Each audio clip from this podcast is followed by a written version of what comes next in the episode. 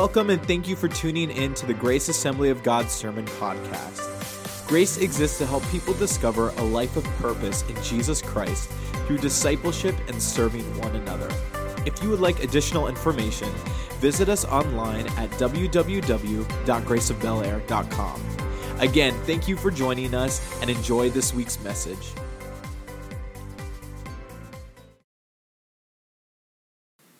Nehemiah chapter 10 um, is the result of Nehemiah 9, where the people gathered together and they had a great time of confession before the Lord.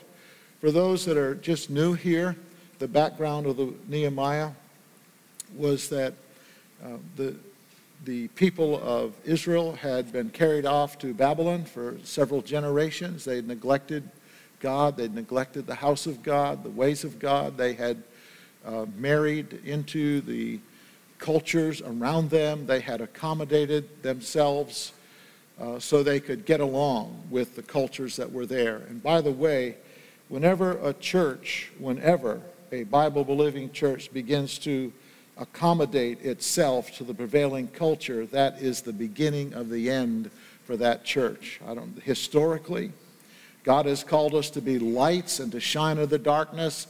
He has not called us, He has not called us to turn down the wick of the lantern and shine less lightly because the darkness is getting darker. How many understand that? And so we're to shine brightly. And they had accommodated themselves and taken on the, the values of the culture so they could get along with them. And uh, because of that, um, they ended up in Babylon. And then the Lord raised up Ezra and Nehemiah to come back uh, from Babylon and to rebuild the temple. Ezra was to rebuild the temple. And then Nehemiah, who was cupbearer to Artaxerxes, uh, he came back uh, 12 years later to rebuild the walls and to repopulate the city of Jerusalem. And after they had rebuilt the walls in the face of, a, of ongoing and consistent and persistent uh, opposition by their enemies. Uh, and just, uh, just for an example, there's a name Tobiah. How many of you have heard the name Tobiah, Sanballat Tobiah? And you know, you would think you'd get rid of this guy. He was worse than a pesky housefly. And in chapter 13 that we'll be ministering out of next week, Tobiah ends up again in chapter 13. And you'll be surprised where he ends up in when you read that. You can read ahead if you want. Um, but anyway, after all that, they had gathered together, they had rebuilt the walls, and now Nehemiah was called to rebuild the citizens of Jerusalem.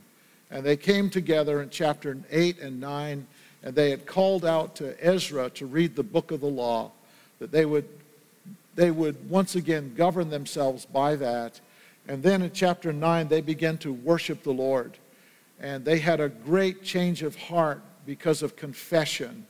And uh, God did something in their life. And chapter 10 is what they said they were going to do to affect what God had done in their life.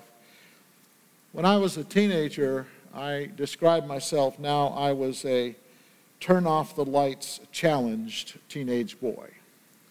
That means that wherever I went in the house, I left a trail of lights, anything electrical that had a switch. It only had an on position, no off position.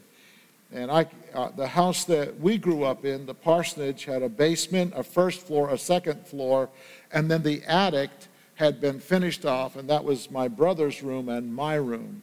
I can't tell you how many times that my mom would go up to inspect uh, the cleanliness of our room, and I can say she was always disappointed, but, uh, and, and so I might be down in the basement or out in the yard, and I would hear this piercing voice. It could carry easily four floors or up and down Hickory Street. Oh, come up here and turn these lights off. You know, and I'd go up and I'm sorry. You learn to say you're sorry, It was just wise. Whether you were or not, I'm so sorry. Turn the lights off, and the next day just start all over again. Um, it was I was a child in that house, and I had no ownership with that. I, the electric bill was always paid for, no matter what I did. my wife and I met at Southeastern University, and, and we married, and we were married our last year. And uh, someone said, Do you ever have any regrets? I said, No, I, would have done it. I'd do it all over again. I'd gladly trained in that roommate I had of mine for this beautiful young bride. I thoroughly enjoyed marriage. That's all I could say. And um, I, won't go there anymore. But anyway, so we rented a little three room apartment uh, in Lakeland, Florida. And um, the first electric bill came. And I said, Babe, we've got to have a talk. we've got to start turning off the, the lights. Um, the electric bill is getting dangerously high. And from then on, I've never had a problem turning off the lights or watching things. Or, and so it, it affected my wife so much that she keeps our air conditioning at 78 degrees in the house. And I'm just, you know, I like it a little, little cooler than that. But uh, anyway, we, when we have company, we knock it down to 74. So don't get excited. You know? But but it was because my relationship changed. I was no longer a dependent child. I could no longer say, well, hey, someone's going to pay it. But I was now, uh, I had a wife. I had responsibilities. I was in love with her. We had a future. We had bills to pay. And so, hence, make sure you turn off the light when we leave the house. And there was only three lights in the house, I think, that three bedroom apartment. Uh, it is true, what you reap, you sow. And so now we have grandchildren living with us. And uh, one of them's a teenager, and I follow the trail of lights all the time. I mean, and I've talked, I've said, I've, you know, and it makes no difference. All the lights are left on, all the bathroom fans are left on. It's just, my workshop lights are left on in the middle of the night. And, and uh, so after a while, I just turn them off. Oh, forget it. Well, I want to share with you today there's things that God uses in our life when we come into a transforming relationship with God. It's one thing to have a relationship with God, it's quite another thing to, to do those things, to intentionally do those things so that we can nurture that and we can live the best life that God has for us. Jesus describes the best life as this in John chapter 10. He said, he said, thief comes only to steal, kill, and to destroy, to steal, kill, and destroy. But I've come that you might have life and you might have it more abundantly. If you read in Deuteronomy chapter 28, verses 1 through 14, God's plan for his people is to give to them what we would call the blessed life. He said, If you do this, this is my plan for you that you will be the head and not the tail, that your life will be blessed coming in and going out. Um, and there's a series of promises that he does that your, your cattle will have lots of calves. Now, we don't have any, most of us don't have cattle, but some of us do. But what he's talking about, the totality of life. If you would read in Psalm 37, it's that life of for the long view, what I call for the long haul. It's that life that when David, as an older gentleman, wrote Psalm 37, he said, I've never seen the righteous forsaken or their seed begging bread. He said, though the righteous, though the righteous are, are uh, cast headlong, yet the Lord's hand sustains him. He holds him up. And that's that's the life that God has for you and the life that God has for me, where the peace of God, the shalom of God, permeates our life, where it surrounds us like a shield from the sun's heat. And so in Nehemiah chapter 9, uh, we're going to begin with this verse. There's four things that I want to share with you today, unpack with you these four powerful principles that God uses so that we can live our best life. And the first one is found in, in Nehemiah chapter 9, verse 38, and then 10 28. Now, because of all this, we're making an agreement in writing, and on the sealed document are the names of our leaders, our Levites, and our priests. And then verse 28 of chapter 10. Now, the rest of the people, the priests, the Levites, the gatekeepers, the singers, the temple servants, and all those who had separated themselves from the peoples of the lands to the law of God, their wives, their sons, and their daughters, all those who had knowledge and understanding. It's the power of unified obedience and consecration to the Lord. And they said, Because of all this, we're making an oath today. All this came about because of humble adoration and worship of the Lord. I love celebratory worship. I love just being inspired. I love that sense of freedom and joy. But I also have grown to love that act of humble worship where we come before the King of Kings, where we come before the creator of this earth and of all of the heavens. And we come before him with grateful appreciation. We come bowed on our knee to the Lord, thanking him for who he is and how great he is, and that, oh Lord, you are the one true God. Israel had done that in chapter 9. In fact, the service was six hours long. How about that? Six hour long. Can you imagine a six hour long service? Worship and confession to the Lord. And they confessed that God alone was great, and they confessed the awfulness of their sin, and they confessed that they, their shabby treatment of the Lord.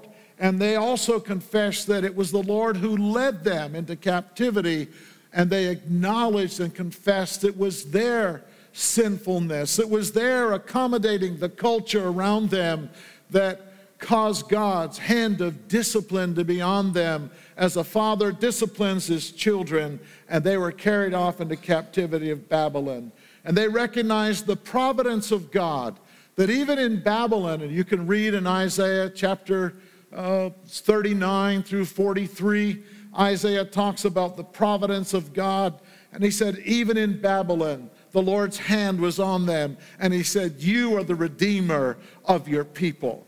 And so they acknowledge this in Nehemiah, and it's the first time in the book of Nehemiah that we find God's people taking ownership of the things that they did that caused themselves to move far away from the Lord. Consecration is a term that we don't hear that much of anymore, but consecration is that act of dedication to the Lord and separation from the spirit of this age just like when my wife and myself, when we entered into the marriage covenant, my, she was my one and only. And because she was my one and only, I wanted to spend my life with her. But that was the end of any wandering eyes. That was the end of, I'm hoping, can I get a date with this one? That was the end of any designs on anyone else. That was the end of it because we have a covenant and I've promised to love her forever and she's promised to love me forever. And that was the end of the matter. And consecration is that time when we take an oath, if you would, before the Lord. And the people of God said that later on, they said, We take an oath and a curse. An oath in those days, they said that we're signing on the dotted line that this is what we intend to do. This is not just a good idea. This is not just a special feeling when we're in worship and singing worship to the Lord. This is not just the feeling of love, but this is what we intend to do to give veracity and validity to our commitment to the Lord our God. We walked that aisle, and the, the minister said to me, Do you promise to take this wife? And I said, I do. And when she said that, when Chris said that to me, that was forever and ever and ever and ever on our 50th wedding anniversary, my, I've often said, I'm hoping that on that day you'll be able to stand and say, because of you, because of you, this is what's happened in my life. And I'll be able to stand and say, because of you, I've had a better life than I could have had by myself. Consecration to the Lord. Friends, there's a power, power of unified obedience and consecration as, as a congregation and as an individual. In fact, God's word said that they were united from the highest officials to the least among them. Acts chapter 2 says that they were all in one accord. And when we as a church, when we as a church determine that we will move forward in unified obedience and consecration to the Lord. That means that we intend to pray for each other. It means that we intend to love each other. It means that we intend to be obedient to the vision. It means that we intend to have relationships that are intentional. When that happens, nothing is impossible with God. After the service, we're going to ask you to go take a look and be part of one of the Connect groups. That's one of the very, very important ways that we express community. But God's blessing is on community. God's blessing is on community. And when we decide to say, no, I'm going to operate for myself, we move outside of a certain umbrella of the blessing of God. The second thing I want to share with you this morning is they is they made an oath and a, a curse, actually, to have all in life by the book. That's the word of God. And so, verse 29 says, We're joining, or they are joining with their kinsmen, their nobles, and are taking on themselves a curse and an oath to walk in God's law, which was given through Moses, God's servant, and to keep and to observe all the commandments of God our Lord and his ordinances and his statutes, all in life by the word of God.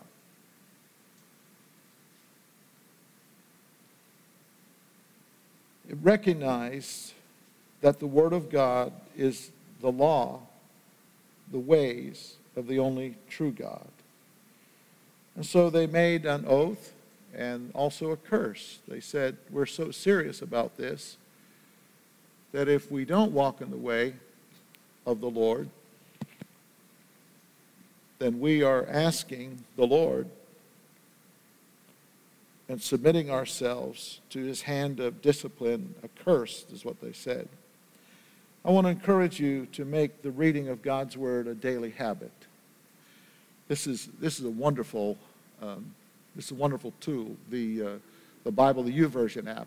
And I get, I get uh, notifications all the time. There's several of you that are using that, and there's several reading plans uh, that are on there. And I'll see that so and so has just started a reading plan, or and Bob Lidke starts a lot and he finishes a lot. But there's a lot of you that, that do that, uh, and I get notifications of it. And it's just, it's wonderful. There's themes that you can follow. For myself, I purpose to read God's Word through every year and I'm, I'm on a schedule, and it's always that the, I, I try to finish up with about uh, three to three and a half weeks ahead of time. It's during the holiday season, and during that time, there's just there's uh, I'm in God's Word, but I can explore more of of.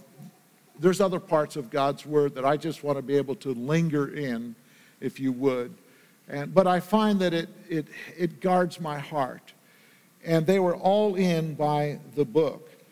And I want to encourage you to seek the wisdom of God and the life that it comes through incorporating the Word of God in our lives. The third thing that they did has to do with the benefits of protection through separation. Verses 30 through 31. And said, and that we will not give our daughters to the peoples of the land or take their daughters for our sons. As for the peoples of the land who bring wares or any grain on the Sabbath day to sell, we will not buy from them on the Sabbath or a holy day, and we will forego the crops the seventh year and the exaction of every debt. And then you can, you can continue reading on, and it, it talks about the tithe, talks about different things that they that they obligated themselves to do. But there's protection through separation.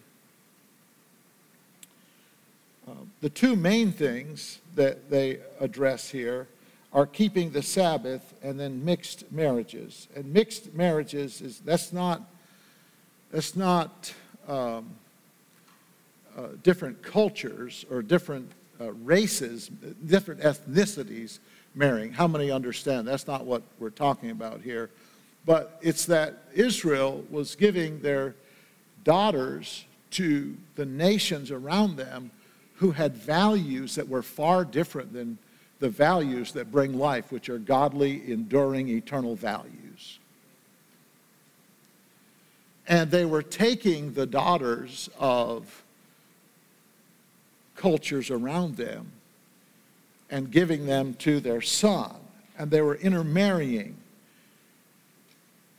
And when they did that, the wall of protection became compromised.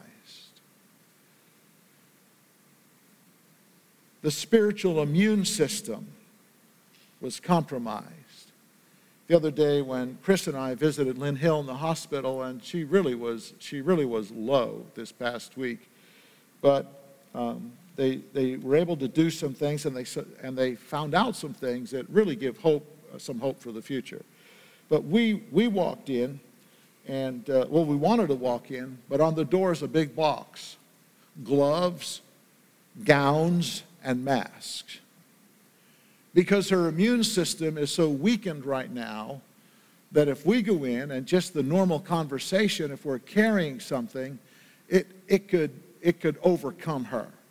So we, that's what we did. And her sister was there, and she's wearing the same thing. Had a wonderful visit with her, and the Lord uh, was already touching her body, and she was being renewed. And the, the wonderful medical field, what they were applying to her, uh, and some things they believe that they found out had really started to take effect. But there's protection through separation. One of the things is the Sabbath was to keep the Sabbath holy. The reason that the Sabbath was given, uh, this is what God's word says. Uh, first of all, it said it's holy to the Lord. It's holy to the Lord. But another reason is that it was given so that you and I can refresh ourselves. That's what God's word says. We can refresh ourselves. We, the day that we live in, the pace of life is, is a frenetic pace. The day that we live in, the scripture des- describes that in the last days that men's hearts, women's hearts would be failing them for fear. Today in the United States, the use of psychotic prescription drugs to treat anxiety and, and, and depression and those different types of, of uh, maladies or affliction is at a highest rate that it's ever been. Now, let me say this. There are times and circumstances when there are valid uses for, for those type of prescriptions and medicines. How many understand that? There are valid uses for it. But what it ten- there's a number of things that it tends to do, but it almost always addresses what is happening, not the why that is causing those, those things. And, and it's a symptom of the time that we live in, I believe, be honest, I believe that we have neglected the Sabbath or a day that's holy to the Lord, and we run full throttle seven days a week. We do. And when it comes to our kids, we need 10 days a week to fit it. We try to fit it in for seven. I just want to encourage you you don't have to have your, your child in every extracurricular activity under the sun. It's just a word of advice set some boundaries. We had a daughter who was very, very, very good, and she was recruited to uh, a fairly high profile travel team in sports, and then we found out she would be gone every weekend. And the coach, who was so buddy buddy and made her feel like, oh my goodness, special, special, special person. And I talked with him. I said, I'm sorry that she won't be able to go every weekend. That's that's not our custom. We're people that attend the house of the Lord. That's a value in our life. Oh my goodness. He dropped her like a hot potato. She had no more value to him. I, I just want you to hear what I'm saying. I, is there any amens? Is there anything else going out there? I just want you to hear what I'm saying. What I, is this there's nothing wrong with soccer. There's nothing wrong with swim. And there's nothing wrong with gym. And there's nothing wrong with dance. And there's nothing wrong, you name it. I mean, the list goes on and on and on and on. But what is right is when we have a day that is holy to the Lord. Can someone say amen? It is a day that the Lord said, I'm holy. This is my day. You treat this because you and I are wired. You and I are wired that we can go six days a week really hard, but we need one day to refresh ourselves.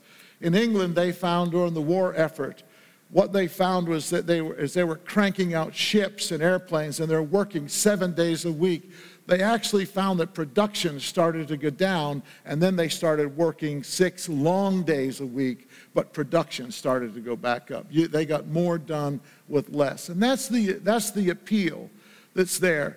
And so they said, We're going to keep the Sabbath holy to the Lord. And now I'm going to talk with you just for a moment as a pastor.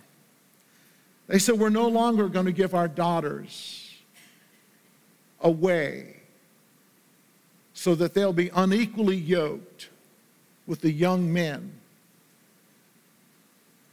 of the culture of this world that surrounds us that is far from God.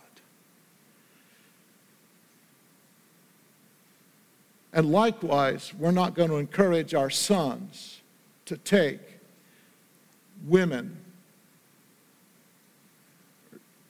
daughters for marriage from those cultures. I, I want to say this as a pastor. Please, parents, do not encourage your children to be unequally yoked in a dating situation. There's protection through the guardrails that God has placed for you and for me. There's a reason there's guardrails on the edge of the cliff. There's a reason there's guardrails on the highways. My wife and I were going to district council several years ago, about 10 years ago now. And, and it was just, we we're going through a particularly trying time. Particularly trying time. We're on I 70. District council was to begin that night. Our goal was to get there at 5 o'clock and get into the hotel, and the service was grab a quick bite to eat, and the service began at 7:30. And some of the things that were going on in ministry, I was absolutely exhausted. And Chris was exhausted. And uh, we started to drive out to Winchester. We're going I 70. And all I know is that I fell asleep at the wheel. I fell asleep at the wheel. I hit those rumble strips. And I had the presence of mind. When I opened my eyes, the speedometer said 75 miles an hour on a Sunday afternoon. Traffic coming in all directions, traffic behind us. And somehow, if you've ever been in that situation, things just slow down. And I remembered somehow don't slam on the brakes and don't yank the wheel. I was headed for the guardrail. And I hung on and I hit the guardrail. But that guardrail prevented me from going over into the oncoming traffic for a major, major, probably head on death collision. And I was able to swing back up on the road like this, and all the traffic on our side had just parted like the Red Sea. When God says not to do something, friends, He really means not to do something. There's protection in the guardrails that God has. I want to encourage you to pray for and conduct your life for and wait for the mercy or the mate that God has for your life. Can someone say amen? It is worth it. Please don't marry somebody and say they'll change. Marriage only tends to intensify the person you are once you get in marriage. Now, are there instances of people giving their life to the Lord with their unequally yoked? Yes, praise God.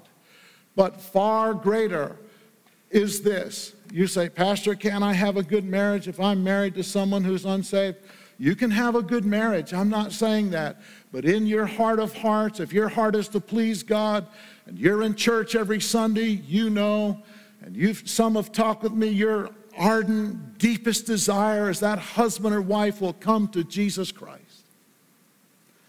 That gnaws at you And life is not just about being happy in marriage. How many understand what I'm saying? Life is knowing that as husband and wife, you're yoked together. You're moving forward. Your heart is filled when you see your children. And I want to ask you this and say, even in the dating situation, don't begin down that road. Now, my wife and I have a different view on some things, you know, Mars, Venus, you know, that type of things. And I said, and I said, babe, believe you me, if our daughters are dating someone who's unsaved, it's not that there's not good unsaved boys and men. That's not the deal. But their heart is far from God. And what their view is and where they're going has nothing to do with God. They might accommodate coming to church once in a while. At first, we call that galvation, not salvation. That means it looks good.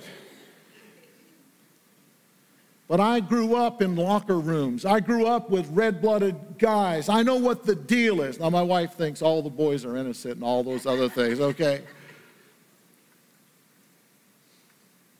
I'm to I'm to talk about something else just for a moment. It's alcohol. Just be straight up with it. Alcohol in different cultures represents different things. Do you know that in our colleges and universities, the consumption, the overconsumption of alcohol is an epidemic now? And that's what it represents is a party and a good time. And I want to, I'm, I'm not going to stand up here and say, if you have a drink of alcohol, that's a sin. You'll never hear me saying that. But I will say this it is a gateway, and if it is, if you're partaking of alcohol, and it represents to your friends a gateway to a party and overconsumption, and if you're doing it with those, with those type of kids, you will be pushed to conform to the norm of that group. Can someone say amen? I'm saying do not encourage your sons and daughters to do it. You're free not to do that. You don't have to do that. And I want to encourage you this way that what Nehemiah chapter 10 is about is they've had this, this transforming, this transforming encounter with God. And they said, because of that, we're taking a curse and an oath on ourselves because the most important thing to us is pleasing God and having the life that only God can give. It's called the abundant life. And we're not willing to risk anything. And this is what I found. I've been in a lot of situations, and I rarely say to anyone, I'm a pastor, because as soon as I say that I'm a pastor, people start acting differently. They do. They tell me about their grandmother went to church, and uh, oh, they do. I'm telling you. And how they want to go, but they have to work provide for their family. And I'm like, yada, yada, yada, yada. Pull the string, the doll's going to talk. So I don't say anything. When the alcohol comes out, I just said, No, I'm a non alcoholic. No one's ever said, Are you kidding? Aren't you a man? No, they don't dare say that. They respect me. I don't have to drink to be accepted. If drinking is what accepts you in that group, I want to be in a group that accepts me for who I am. That Yes. If I'm accepted in a group because I wear a certain brand of jeans, that's a shaky group. I'm going to move on. There's sep- there, is, there are benefits and protection through separation and consecration to the Lord. Strength that comes. The last thing is personal obligation or responsibility to the house of our God. Verse 32 says this So we also placed ourselves under obligation to contribute yearly one third of a shekel for the service of the house of our God. And verse 39 For the sons of Israel and the sons of Levi shall bring the contribution of the grain, the new wine, and the oil to the chambers. They are the utensils of the sanctuary, the priests who are ministering, the gatekeepers, and the singers. Thus, we will not neglect the house of our God. I'm going to have the band come if they would. At the end of the message today, um, there'll be a time when you can be prayed for. We're going to have the we're going to have the uh, prayer teams. They'll assemble up here when I call for them, and uh, they'll assemble from my right over that way because uh, we have the Connect Group fairs going on. Something happened to them. Nehemiah said it was so the, the work of the Lord could go on and there would be abundance in the house. It specifically said so ministry personnel could be supported. I, in fact, sometimes I'd like to go back to the Old Testament. This is one of them because the tithe came in and belonged to the Levites. Uh, I'd like to have the tithe to live on from Grace Assembly of God. Uh, in old time, in old time circles, you know, they actually did that. But they did it because the churches were so small and so little, and they, the preachers were half starved anyway. They, they used to call them chicken eaters. But today, God's blessed, blessed us, and thank you for it. We got a couple pictures I want you to put up, John. Yeah. Uh, look at that. Jilly, Selah, and uh, Emily. Emily, Emily, Emily. Three year program. Honor stars are crowned. Uh, Grace Assembly does something like 12 times the national average of putting our, our sons and our daughters through that. Royal Rangers, the Gold Medal of Achievement, we're about 12 times the national average. And go to the next one. That's all. That's all of them together. I think their parents are up there, and uh, maybe some of the teachers, something like that. But I, my heart was so filled on Wednesday night three years commitment honor stars have to god's word scripture reading memorization and and connie hawthorne in the back. I love connie hawthorne. What a coach. And and and connie thank you because our granddaughters i don't want to do this anymore. And between uh, between my wife and connie guess what? She was crowned on wednesday night it's a, it's a really a big life achievement and that's because, and what we're doing at Gen Now is because of, listen, you've taken on yourself the obligation to not neglect the house of our God. That's what they said.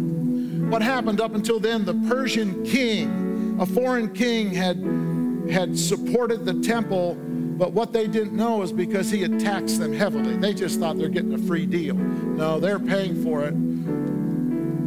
And I don't like taxes, and I'm sure they didn't like paying taxes to the Persian king. But that's what was keeping the house of God open. There's no ownership that was there. But as soon as they met God in a profound, life changing way that touched them body, soul, spirit, heart, pocketbook they said, This is what we're going to do so that we won't neglect the house of God. Uh, when I was uh, my first first pastorate, small church, and they couldn't support us, and I was working bivocationally, and someone told me, and I was 27, about about retirement, and retirement seemed like 40 years away, which was an eternity. But I took a job as as a chaplain at the Youth Development Center in New Castle, Pennsylvania, and that was a rough, tough place. And I worked I worked in what they call 2A, and that's where the razor wire, and they were all minors minor kids that had committed serious crimes rape, murder, armed robbery, violence. And, one of, and my partner was Reverend Gaither. Reverend Israel Gaither was a man of God, an African American man, brilliant, carried himself with dignity. In the deep south, in the depression, God saved him from rank, uh, being a racketeering and shooting at people with his revolver. God saved him and he worked his way through the University of North Carolina during the Depression time. And it was my joy to partner up with this older minister of the Lord. But we had a guy there, Lewis. Lewis is a big, tall, big, looked like a tight end, African American guy and man, he despised God and church and church's people. And he'd come up, he'd come up to Israel Gaither, who was about five nine, and as fine an individual one, he'd say, Hey, gate mouth. And he'd go like that. Gate mouth, what do you got to say? He was a guard, and I thought, my goodness, what a what a model for these boys. He'd come up to me and say, Hey Rev, what's going on? So, all of a sudden, one day, uh, Lewis came in. and He said, "Hey, Reverend Gaither, how you doing?" Hey, Reverend Paul, how you doing? And we looked like, what has happened here? What has happened, this alcoholic, chain smoking, womanizer, bullying, man of violence, intimidated, he was an alpha male, had come in contact with the living God. Little white church on Sampson Street in New Castle, Pennsylvania. He gave his life to Jesus Christ. From then on, he was the first one at church and the last one to leave cleaning the church, painting the church, mowing the lawn, anything that they want to do because he had this transformation that touched all of him. That's the power of God. And so these things are not just rules to live by, they're really the expressions of what we want to do because of what God has done in our life and what we mean to do. And in a way, Nehemiah is a call to our first love. It's a call to intentionality. It's a call of maturity, of stepping up. I refer to my grandkids, you know, quite often, and man, when there's chores to do out, there, we have a cookout outside or something, and it's time to do the chores, you'll see them like running in the shadows. Like, you'll see them like they're anything to avoid doing, you know, cleaning up, things like that. But that's being part of a kid. But now that we're adults, we say yes. And I, I just want to thank you for stepping up to the plate. But I also want to encourage you. God wants us, He's calling us, I believe, to our first love. So that the things of obligation and separation and consecration that we do aren't a have to, but they're a want to in Him. That's what this is all about, friends. Praise His name. Amen. Would you bow your heads with me just for a moment?